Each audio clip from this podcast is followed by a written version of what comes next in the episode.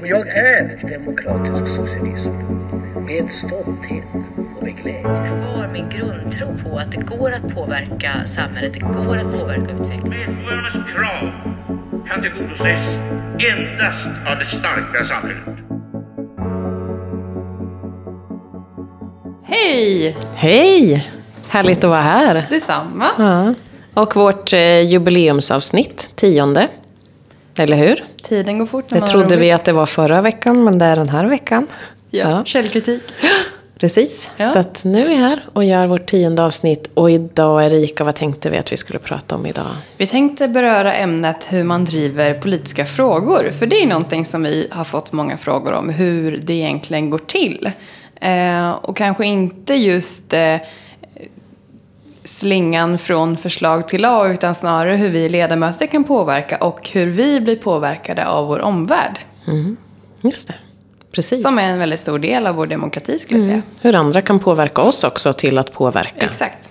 Så vi tänker prata om hur det är att driva frågor. Vad ska vi börja med? För vi har fått frågor om, ska vi börja med det där med motioner? Och varför och hur det fungerar? Det kan vi göra. Och i skolans värld brukar vi säga att det finns två typer av förslag som kommer till riksdagen. Dels är det motioner som ledamöter skriver och skickar in. Och dels är det propositioner som regeringen lämnar. Sen kommer det en hel del andra förslag och budgetförslag och EU-förordningar och så vidare också till riksdagen. Men förenklat brukar man ju prata om motioner och propositioner. Och motioner är ju vårt stora instrument som ledamöter att faktiskt skriva om frågor som vi är engagerade i. Eh, och eh, man brukar säga att totalt sett, nu kommer det en siffra här då, förlåt, men mellan 2000 och 3000 motioner per år brukar riksdagens 349 ledamöter lämna in, har jag lärt mig. Ja, bra. Den siffran hade inte jag koll på, så nu har jag också lärt mig något. Nej, men det är ju också ett tydligt sätt att, att påverka, men också få en sak behandlad och svarad på. För att eh, varje motion som vi skriver blir ju behandlad av riksdagen, men också kommer det ju ett svar på det. Varför? Det, kanske, det kan ju finnas skäl till att ens alldeles fantastiska motion som man själv tycker eh, blir avslagen. Det kanske finns ett ett skäl till det. Varför inte det kan gå igenom. Precis, och då ska vi förtydliga här att motion i politiska sammanhang är inte fysisk motion som att motionera i, i skogen. Motioner här är ju då politiska förslag. Eh, och man skulle väl kunna likna det som typ en debattartikel när man väl skriver dem. Man skriver en motivering till varför det borde vara så här. Man lägger in olika argument för och emot. Och på slutet så skriver man vad ens förslag till riksdagsbeslut är. Eh, och där är de tydliga då. Det här vill man genomföra. Eh, om man vill att regeringen ska göra någonting eller vad riksdagen borde ställa sig bakom. Så förenklat, en kort debattartikel där man skriver om sitt förslag och då blir det en motion. Och då kan man, vi kan väl ta ett exempel, för vi skriver ju, det är ju en gång om året som vi får lägga, lämna in motioner. Man kan inte göra det precis när som helst, utan det finns en motionstid. Eh, när man senast måste lämna in sin motion, och det är en gång per år. Och då eh, lämnar man ju in motioner som man antingen själv har under året sett att det här är någonting som vi borde förändra. Det här är någonting som man kanske brinner för, någon, någon fråga som man tycker att här behöver vi- samhället göra någonting. Eh, men det kan ju också vara så att någon har hört av sig och sagt att det här kanske ni behöver titta på. Jag bara tar en i, som jag kom på nu, som vi har lämnat in från Östergötland till exempel. Det är ju eh, ordningsvakter och eh, regleringar till det. Vem som får vara och vilken utbildning och, och lite sådär. Det har ju vi funderat över och lämnat in en sån motion. Eh, då kommer den att behandlas i ett utskott. Och så vet vi inte vad som kommer att hända med den. Men det är ju till exempel ett sådant förslag. Så det kan vara allt, allt möjligt. Eh, och som du säger så är det väldigt många motioner som lämnas in. Eh, men vi skriver inte heller motioner, vi när vi sitter i, i majoritet brukar vi inte skriva motioner till vårt eget utskott. Varför det då, undrar en del. Det tycker ju man kanske är konstigt. Men det är också så att om man har skrivit en motion och så kan vi av något skäl inte säga ja till den i utskottet så blir det så konstigt när man själv har skrivit den motionen. Om man ska avslå är ju egentligen att säga nej till ett förslag eller en motion. Men annars kan man lägga om allt möjligt. Och det är väl också så att man lägger ofta motioner om det som ens hjärta är, brinner mest för. Eh, och jag till exempel tror jag att om jag skulle titta, jag har inte räknat, men av de motioner som jag har lämnat in så tror jag att rätt mycket handlar om socialpolitik i en eller annan form. För det är en fråga som jag brinner mycket för. Men det kan också vara andra saker som man tycker är, är viktiga. Absolut. Och, och från min egen del så blev... Ja, men det här var ju mina första riksdagsmotioner jag fick lämna in i år, vilket var stort. Det är ju jättehäftigt att få skriva om nästan vad man vill och lämna in till Sveriges högst beslutande organ. Men jag snöar nog in mest på utbildningsfrågor och infrastrukturfrågor som en del av miljöpolitiken. Liksom. Och det är ju också någonting som speglar mig som person. Och det är ju jätte jättekul att få skriva om de frågorna också.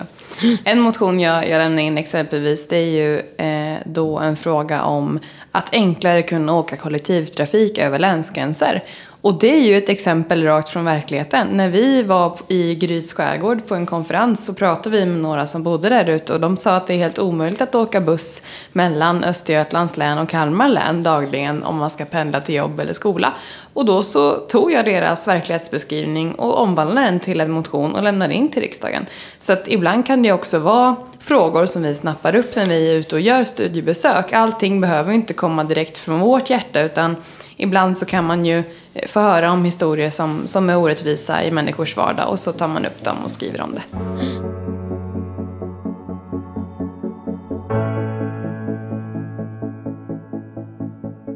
Ja, kan man skriva om vad som helst då, tänker jag. Och det är ju en definitionsfråga. Vi får ju skriva om vilka frågor vi vill, men vi får ju liksom inte bryta mot våra egna värderingar. Eh, vi måste ju ändå hålla oss inom någonting som kan tillhöra socialdemokratiska värderingar. Eh, så det ramverket måste vi förhålla oss till så att det inte bryter om någonting ja, men kring vår människosyn eller samhällssyn och sådär. Det tycker jag är väldigt viktigt. Men eh, i övrigt så kan man ju skriva om, om vilken fråga man vill, förutom då till sitt egna utskott. Men om man vill skriva till sitt eget utskott kan man ju be sina kollegor skriva motioner till sitt andra utskott. Så det är ju ett Absolut, sätt också att påverka. man måste inte skriva under dem själv. Ja, nej, precis. Och det är klart att det är ganska självklart att man skriver utifrån ideologin eller värderingsgrunden. Och jag tänker att det är väl också förhoppningsvis så gör ingen det. För att då är man inte, då är man inte socialdemokratisk riksdagsledamot. Men det där kan man ju alltid diskutera var gränserna går förstås. Men det är ju viktigt, precis som du säger, att det speglar vårt, det som också människor förväntar sig att vi ska driva för frågor. För det är ju det man har röstat på. Så är det. Absolut. Mm. Eh, och vägen då från att vi skriver en motion och lämnar in den är ju ganska lång. Då skickas den ju till eh, riksdagens kammarkansli och sen så kommer motionen att portioneras ut i rätt utskott dit de tillhör. Och sen så kommer man ju då ta beslut om motionerna nu framöver. Och då läggs de in i olika betänkanden i utskott. Eh, och hur är det då, Eva? Kan man lätt få igenom en motion eller är det väldigt svårt? Nej, men det är nog generellt ganska svårt att få igenom dem. Men det är också så att jag tror att det, ibland kan det vara så att en motion blir avslagen eller man säger nej till den i riksdagen. Men det kan också väcka ett frö. Så det innebär ju att ibland kan det vara så att men det här är ju faktiskt en bra idé. Vi kanske inte kan säga ja nu. Men eh, det är ändå ett förslag som kommer att komma tillbaka. Eller någon utvecklar den och så. Så jag tror att det, det det är lätt att säga bara att men nu fick man inte igenom den där motionen och så synd och så ger man upp. Så här. För vi har ju också en del motioner har ju vi faktiskt lagt tidigare. Av skälet att vi tänker så här, men nu är nog tiden mogen. Nu kan det vara så att vi faktiskt får igenom den.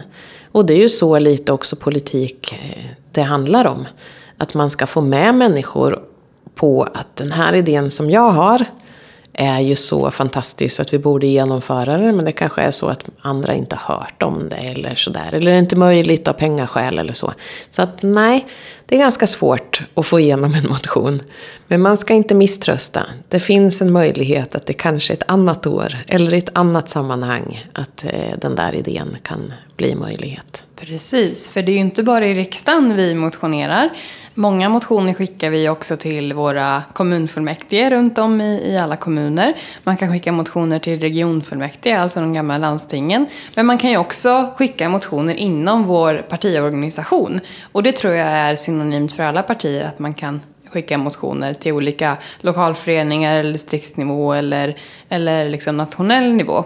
Och det är också ett sätt för våra partimedlemmar att driva frågor. Och deras röster kan ju då lätt bli hörda ju fler motioner man skriver. Och om man lyckas få igenom dem och skicka dem uppåt i partiorganisationen. Så att en fråga slutligen kanske då drivs av självaste partiledningen. Och det är ju häftigt. Och det är viktigt också för att det där måste ju vi driva. Vi har ju lite krav. Det är ju inte så att vi kan bara göra precis eh, som vi vill. Eh, för det är massor saker som, som eh, kringgärdar vad vi ska göra som, som riksdagsledamöter. Men en sak är ju motioner faktiskt från vårt eget parti. Så om det är en motion, någon som har skrivit en motion som bor i Linköping och så har man fått igenom det i partiet i Linköping så skickas den vidare till distriktskongressen som vi har i Östergötland. Då kan det ju vara så att den personen får med alla eh, i kongre på kongressen för den här motionen. Och då kan det vara en motion där det står att riksdagsledamöterna, de socialdemokratiska från Östergötland, ska driva den här frågan. Och då har ju vi ett ansvar att driva den frågan. På alla de sätt som vi faktiskt har möjlighet att driva frågor. Genom motioner eller skriva frågor eller vad det nu än är. Och det måste vi rapportera tillbaka till kongressen och till våra medlemmar. Så det är också ett sätt att skriva motion och påverka. Eh, och likadant kan ju våra medlemmar skriva motioner vidare till partikongressen. Och om partikongressen, det vill säga hela partiet i hela landet, beslutar något, då måste vi också följa det. Så det är viktigt att vi har koll på vilka beslut man har fattat på kongresserna. Som berör framförallt då ens eget område som man har ansvar för. Så att jag driver en fråga i riksdagen som partiet vill att jag ska driva. Eller att jag har fått med mig från medlemmarna att jag ska försöka påverka. Så motioner, precis som du säger, är inte bara vi som skriver i riksdagen. De skrivs på många olika håll och det finns olika sätt att påverka. Så är det. Och i slutändan så handlar det ju om förtroende. Alltså om inte vi gör det som partiet tycker eller säger att vi ska driva så minskar ju vårt förtroende gentemot medlemmarna och det minskar ju våra chanser att bli omvalda eller liksom få fortsatt förtroende att ha andra uppdrag i vår partiorganisation. Så förtroendet bygger ju mycket på vad vi faktiskt gör också. I Med vår uppdrag. Vi ska mm. bli ifrågasatta om vi faktiskt inte har gjort det som vi har sagt eller lovat. Så motioner är kortfattat ett väldigt bra instrument för oss att driva frågor som vi brinner för. Mm. Hur många lämnar du in i år?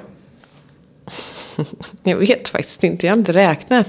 Eh, det, jag skulle nog gissa att det är kanske ett 25-tal. Mm. Men jag har, jag, jag har en lista på dem så att jag följer. Det är inte så att jag bara lämnar in dem och sen glömmer dem. För att jag tänker att det där är också att följa. Eh, men också ibland så kan det vara frågor som vi tycker är bra att vi har berättat om att vi har lagt. Mm. Absolut. Mm. Och, och, ja, precis. Man, man kan ju då hela tiden följa upp dem och, och, driva dem på andra sätt, skriva artiklar om dem sådär. Och det händer ju också att journalister kontaktar oss och frågar Hej Erika, jag ser att du har skrivit en motion om den här frågan. Vill du nu skriva en debattartikel i den här tidningen som jag jobbar för? Mm. Eh, det händer ju. Mm. Till exempel nu har då Johan och jag eh, skrivit en debattartikel om höjd studerandeålder, för det har ju vi motionerat om. Eh, så då kan man följa upp besluten eller frågorna på så sätt att man mm. kan driva dem på flera olika sätt för att skapa opinion och få med sig fler, fler bakom tanken helt enkelt. Precis. Mm. Och vart kan man hitta motionerna som vi skriver? Ja, men det går att gå in på riksdagens hemsida. Där går det att hitta det mesta. Då kan man antingen söka på eh, en riksdagsledamots namn så man söker på Erika Nordin så kommer man få upp de motioner som Erika Nordin har skrivit. Och söker man på Eva Lind får man dem och så. Och det står precis allting. Så då finns de i exakt hur de är formulerade. Men också kan man söka då på om de har blivit, eh, hur de har blivit behandlade, de som man har lagt in tidigare. Hur de har blivit behandlade i utskotten och så. Precis. Mm. Ja. Öppen demokrati och så vidare. Mm, det gillar vi. Ja. ja. Ska vi byta spår? Ja. Mm. Hur kan vi annars driva frågor och eh, hur blir vi påverkade av andra att driva frågor? Mm. Vi börjar med hur man, för det finns ju många olika sätt. För det är klart att det kommer frågor hela tiden. Som sagt så så motionstiden är ju en gång om året så att det finns, måste ju finnas möjligheter att lyfta frågor även under tiden. Men vi träffar ju ofta eh, andra politiker så jag tänker att på eh, var, beroende på vilket utskott man sitter. Jag träffar ju till exempel eh, finansministern nästan varje vecka har vi möten med utskottet och eh, finansministern. Och det är ju för att det är våra frågor som vi diskuterar tillsammans. Där kan man ju påverka. Om man nu tänker att, att det är ett sätt. Eh, och så eh, så det beror ju lite på vilket utskott man har, vilka ministrar eller så man träffar. Och det är ju också skillnad om man sitter i regeringsparti eller inte. Så här är det ju liksom enkelt när vi träffar ministrarna och det finns en direkt koppling till regeringen. Sitter man i opposition så handlar det ju mer om det här formella. Eh, då blir det också viktigare med, med motioner och sådana saker som vi pratade om tidigare. Men sen är det också att lyfta frågor med, med, med människor som faktiskt har möjlighet att fatta de besluten. Inte bara, jag tänker att är det en fråga till exempel som på utbildningsområdet. Då tar jag kontakt med de kollegorna som jag har i, ut, alltså i utbildningsutskottet. Försöker att prata med, med den som är minister eller statssekreterare eller så. Så det finns olika sätt att lyfta det på. Sen kan man ju formellt skriva frågor. Så man kan skicka in eh, skriftliga frågor. Man kan ju också bilda opinion precis genom media. Om man eh, gör något utspel eller säger något eller skriver en artikel. Så det finns ju flera olika sätt och det jag tror som är hantverket, det som man behöver kunna som politiker, är ju att välja vilket verktyg som är bäst. Så att man inte bara väljer det som kanske är enklast vid handen utan faktiskt där det finns möjlighet att påverka. Eh, och vilka vill man påverka? Vill man påverka opinionen så att man får med sig människor på i sin fråga? Eller är det så att man tycker att man har folk med sig och att man har redan frågan liksom koll på? Då kanske man ska prata med dem som som verkligen kan besluta om det och som kan påverka det direkt. Så att lite handlar det ju om att, att välja väg, hur man, man tar en fråga framåt. Det är ju precis som du säger och, och jag tror ju ändå att, att just direktkontakt med ministrar är ju väldigt effektivt. Och där har ju vi, som du säger, som regeringsparti direktkontakt med dem då de kommer på våra gruppmöten i riksdagen och vi eh, har tillgång till att gå till departementen och äta frukost med våra ministrar i utskotten och sådär. Så att då kan man ju verkligen lyfta frågor direkt och få en lägesrapport. Men sen så har ju alla riksdagsledamöter möjlighet att lyfta frågor med ministrar varje torsdag i kammaren klockan två. Då det alltid kommer fyra ministrar och så får man då ställa en fråga på frågestunden. Och det är också ett sätt för riksdagens ledamöter att kontrollera det regeringen gör och då få svar på frågor. Eh, och ibland så kan man ju då lyfta en fråga som man har fått från en medborgare som man verkligen behöver ha svar på. Eller så är det en fråga som man själv har kommit på för att man har gjort ett studiebesök eller träffat någon som har lyft ett samhällsproblem och så vidare. Så vi har ju ganska bra möjligheter att få insyn i regeringens arbete. Och regeringens arbete är ju oftast ja, men där mycket av makten ligger och där man faktiskt kan ändra och skruva på problem som man ser. Eh, så just den här direktkontakten med ministrar är ju väldigt, väldigt bra.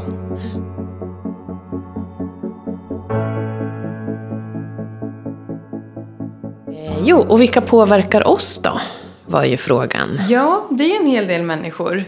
Eh, jag skulle säga att eh, vi får ju extremt mycket mejl och telefonsamtal av både privatpersoner som vill lyfta samhällsproblem eh, och som tänker att allt är politikers fel, vilket kan vara sant, men att de ringer och verkligen själva försöker påverka oss. Men det kan ju också vara väldigt många intresseorganisationer, lobbyorganisationer, branschorganisationer, företag, ideella föreningar, väldigt många olika parter i samhället helt enkelt. Från civilsamhället men också från, från företagsvärlden som försöker driva sina frågor. Eh, många tidningar som skickar nyhetsbrev, många långa, långa mejl om varför ett förslag är bra eller dåligt som är på gång och så vidare.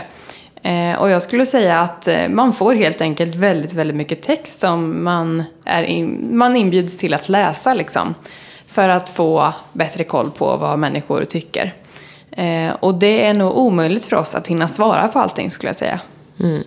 Det är det för att vi har ju inte... Många tror ju att vi har en massa sekreterare och så som hjälper oss att läsa våra mejl och allting sådär. Det har vi ju inte. Vi är våra egna sekreterare och våra egna. Så att vi tar ju hand om allt det själva. Så det är klart att det är mycket, mycket att läsa varje dag, hela tiden. Men man är också glad över att människor ges, alltså skickar till oss, tar kontakt.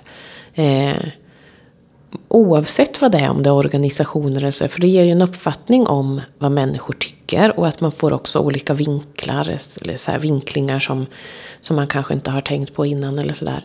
Men man får också vara, ha lite perspektiv på det där. Därför att alla gör inte det. Alla människor vet inte att man kan skicka ett mejl till en riksdagsledamot. Alla människor vet inte vart man ska ringa. Alla har inte förmågan att skriva det här på det här sättet. Så det är viktigt att vi hela tiden väger av det vi får in. Och inte tar det bara som en Jaha, nu har jag fått 50 mejl som säger det här. Då tycker säkert alla det. Utan att vi hela tiden har, så att vi själv gör uppsökande kontakter med människor. Pratar med de som kanske inte är vana vid att skriva och, och eh, ja, men ringa och allt det där. Så att vi får in många olika perspektiv. Så ja, jag är inte emot att människor och organisationer tar kontakt. Jag är glad över det. Eh, men som sagt, ta lite perspektiv. Ta det andra sidan också. Så att man får höra de olika argumenten för och emot ett förslag. Och sen att vi bildar oss en uppfattning om vad människor tycker och naturligtvis i grunden vår egen ideologi. Så att man gör det här med klokskap skulle jag säga. Jag håller helt med. Och det handlar ju också om att eh, se seriositeten i en fråga och se nyhetsvärdet eller eh, vara källkritisk när man får väldigt mycket argument uppradade framför sig.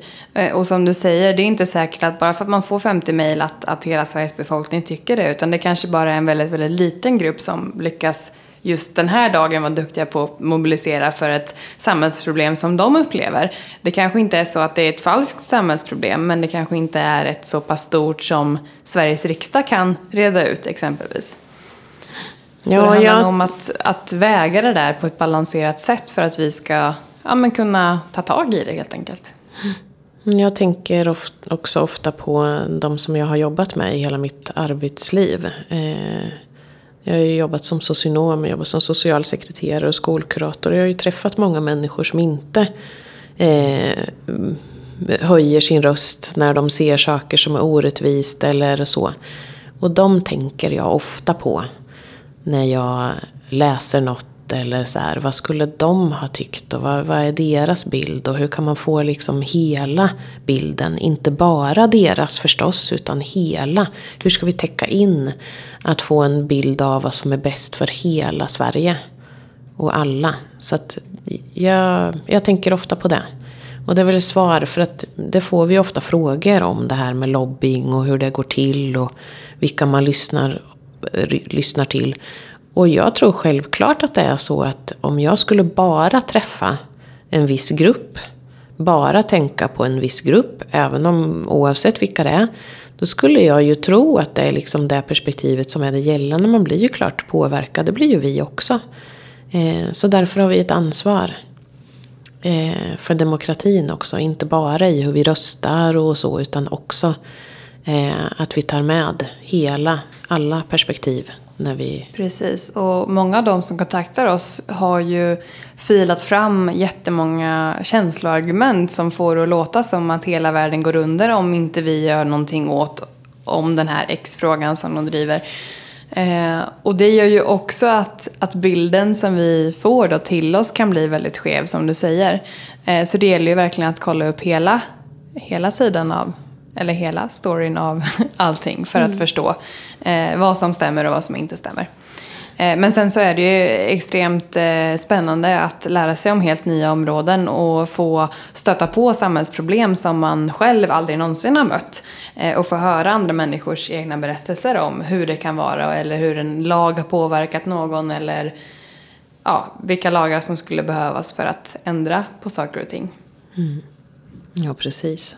Och sen måste man ju också ta en, jag tänker, jag tror det var i, i januari eller sådär, då, då, hade vi, då fick jag nog 40-50 mejl i timmen om en viss fråga. Det vill säga att människor tyckte att vi skulle samarbeta mer. Det var ju också i den här med regeringsbildningen. Det är klart att man blir påverkad av det. Det inser man ju att det här är en fråga som människor verkligen bryr sig om. Så det är klart att det spelar roll. Eh, så att det är ju ett sätt att påverka mm riksdagsledamöter och få upp en fråga på, på agendan. Ja men självklart. Och, och förutom mejl och sådär så får vi väldigt mycket inbjudningar till just möten, seminarier, föreläsningar. Och det är väl för att de tycker att vi ska få tanka kunskap men också träffa dem så att de kan få prata med oss eh, IRL så att säga. Och, och det är ju såklart jätte, jättekul med alla inbjudningar. Sen hinner inte vi med allting. Så vi måste ju prioritera. Men eh, jag blir alltid lika glad när man blir inbjuden till olika eh, evenemang. Eh, som visar att folk verkligen bryr sig. Är det. Det finns ju en hel folkrörelse runt om i landet som, som driver olika frågor. Och det, många gör ett fantastiskt arbete verkligen. Och det är det som är det så himla roligt. Ja, Och och, vara det är det som är. Mm. förmånen att vi har tid att, att göra studiebesök också i, i våra veckor. Mm. Och att vi verkligen får eh, ja, men oftast måndagar och fredagar till att faktiskt träffa människor. Mm. Och det är ju så himla roligt. Verkligen. Mm. Och då önskar man ju att dygnet hade fler än 24 timmar. Precis. Ja. Ja, det är väl, tänker jag. Hur vi påverkar, hur vi blir påverkade. Vi kommer säkert återkomma till detta, men det är det vi har att säga idag tror jag. ja, men jag tror också det. Mm. Ja. Kortfattat kan man säga, hör av er om ni vill någonting. Ja. Så läser vi det. Ja, precis. Ja, ha det så gott. detsamma. Vi ses och hörs framförallt nästa vecka. Det gör vi. Hej då. Hej då.